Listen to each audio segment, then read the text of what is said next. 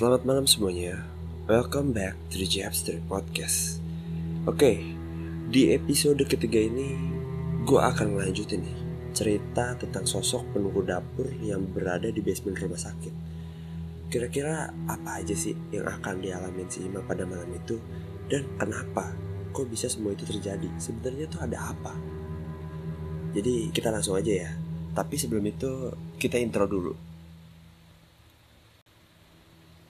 Setelah Haris pulang, Ima pun melanjutkan pekerjaannya. Hari pun mulai malam, jam sudah menunjukkan pukul 7. Saat itu, Ima sedang berdiri di meja kasir untuk melayani karyawan yang sedang makan. Ketika dia sedang sibuk dengan pekerjaannya, dia melihat tiba-tiba seluruh lampu dapur mati mendadak. Dan juga terlihat dari ruangan cairan yang berada di dalam dapur, lampunya nyala mati, nyala mati. Dan terdengar suara keran yang tadi sore menyala, kembali menyala. Tapi kali ini beda, suaranya kayak dimainin gitu, terbuka, tertutup, terbuka, tertutup. Saat Ima terkesima melihat peristiwa itu, salah satu karyawan pun bertanya kepada Ima, Bang, lu sendirian? Ima pun jawab, Iyalah, jam segini temen gue udah pada pulang semua. Lah, terus itu siapa? Kok dapur lampunya nyala mati nyala mati? Gue juga nggak tahu. Dan tiba-tiba salah satu troli yang berada di dapur bergerak dengan sendirinya. Ima dan karyawan itu pun langsung terdiam menyaksikan kejadian itu. Ima pun berkata, "Lu lihat kan? Lu lihat itu troli gerak sendiri dan gak ada siapa-siapa di sana." Karyawan itu pun langsung diam. Tanpa berlama-lama, karyawan itu langsung mengajak teman-temannya yang sedang makan untuk bergegas pergi. Bang, sorry ya, kita duluan. Maaf ya bang. Dan lagi-lagi tinggal Ima sendiri di dapur.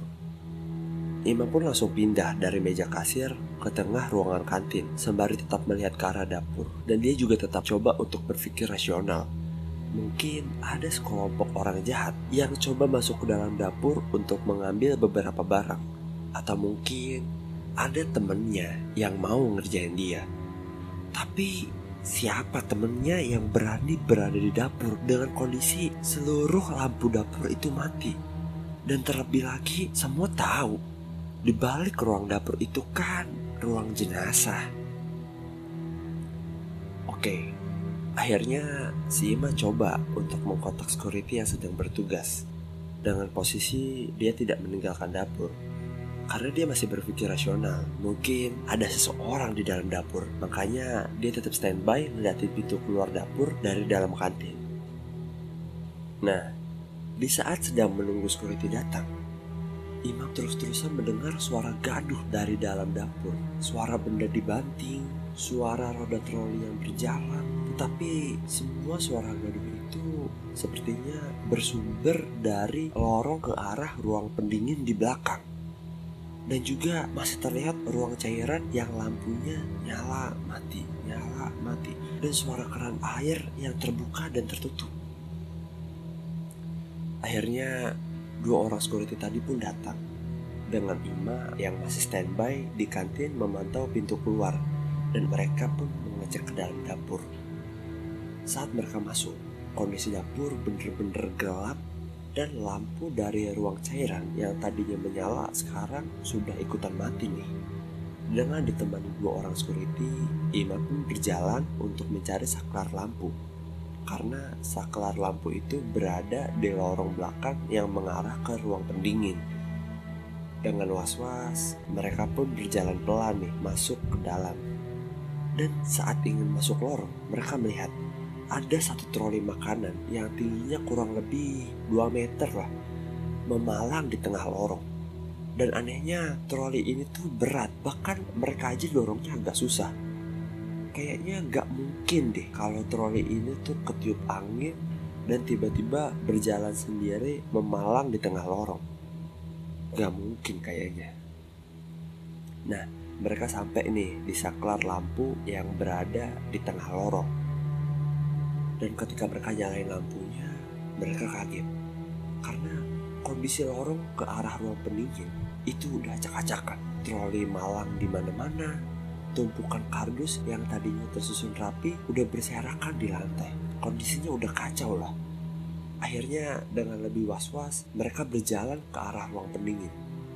Dan ketika mereka sampai di depan pintu ruangan pendingin, mereka mengecek dan pintunya masih terkunci rapat dan juga bener-bener gak ada siapa-siapa di sana.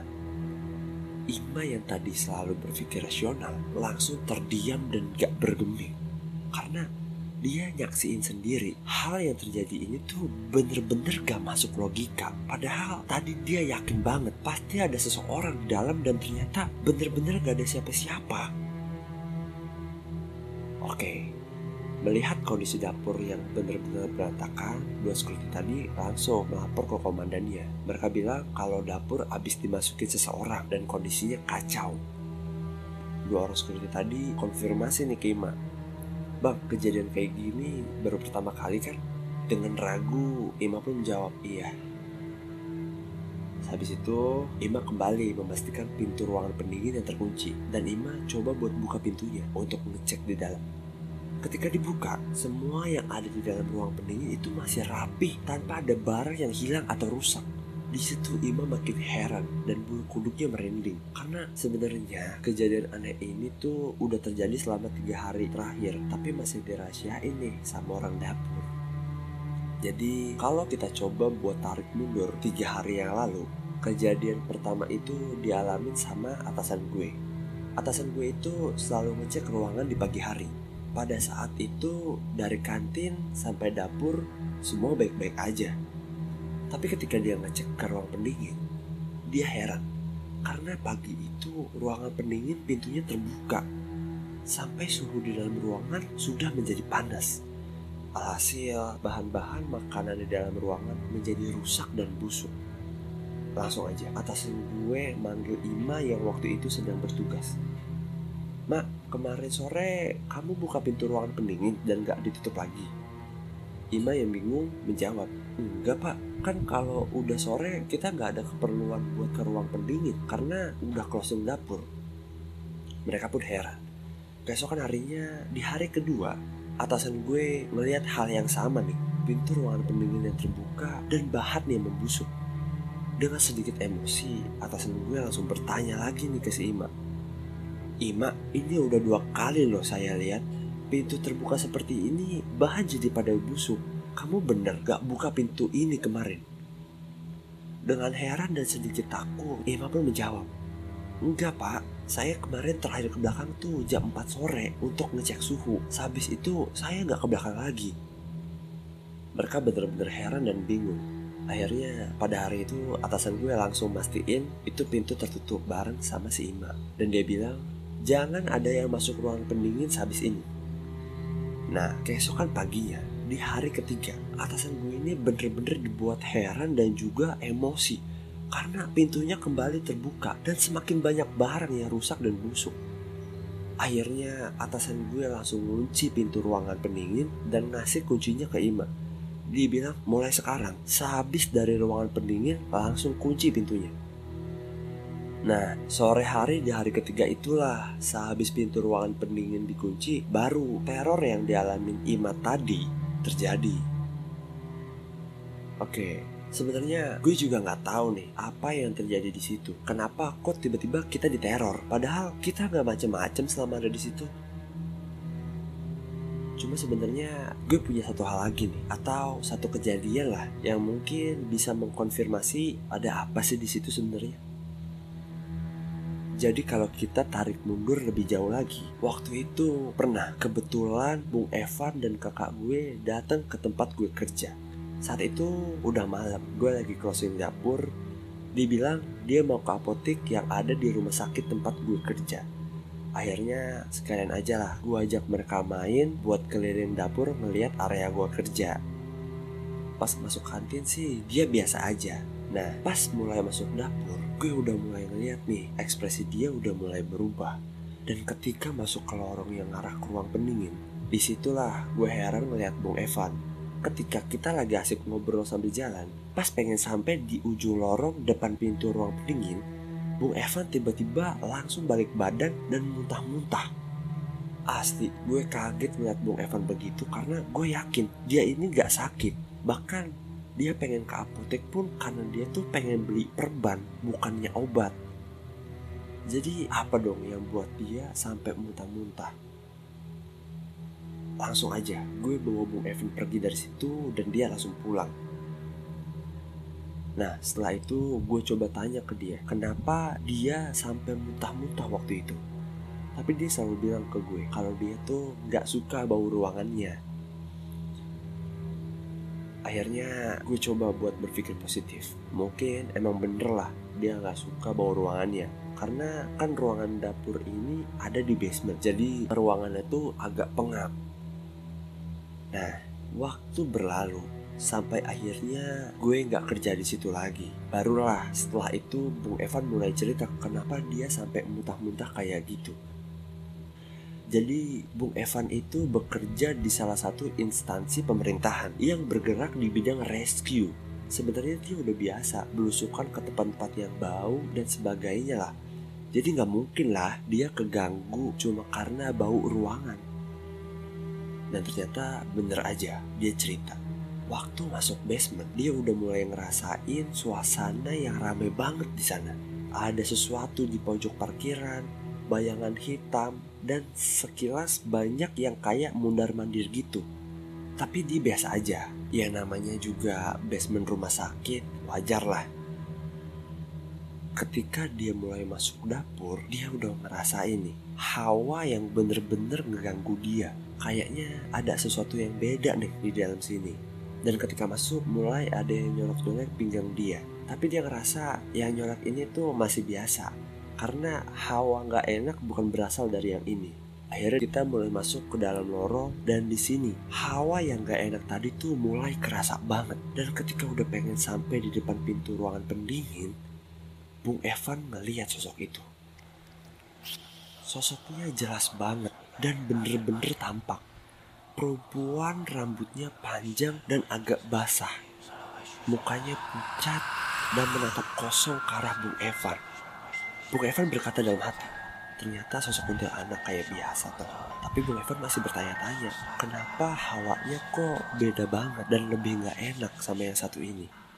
Dan ketika Bung Evan masih merhatiin sosok itu, tiba-tiba sosok itu berpaling dan membalikan tubuhnya.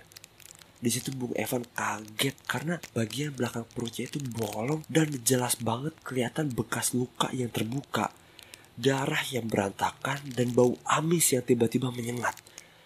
Dan setelah sosok ini membalikkan badan, tiba-tiba dia menengok sekali lagi ke arah Bung Evan sambil tersenyum menyeringai sangat lebar. Bahkan saking lebarnya, senyumnya itu sampai ke kuping. Lalu dia berjalan dan menghilang. Setelah kejadian itu, Bung Evan menjelaskan bahwa sebagian sosok di sana sebenarnya nggak suka akan keberadaan kita atau manusia di sana.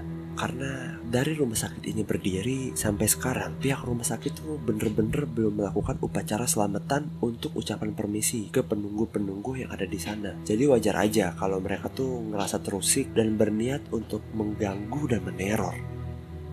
Sebenarnya kejadian-kejadian ini tuh kayak puzzle, gak berurutan tapi berhubungan. Makanya ketika gue coba untuk tarik mundur dan coba maju lagi, mulai kelihatan nih sedikit-sedikit apa yang sebenarnya terjadi.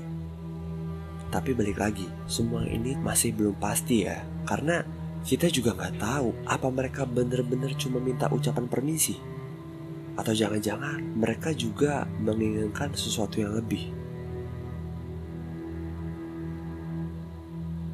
Oke, itu dia cerita final dari sosok penunggu dapur di basement rumah sakit. Intinya, jangan lupa lah selalu ucapin permisi di mana pun kita berada.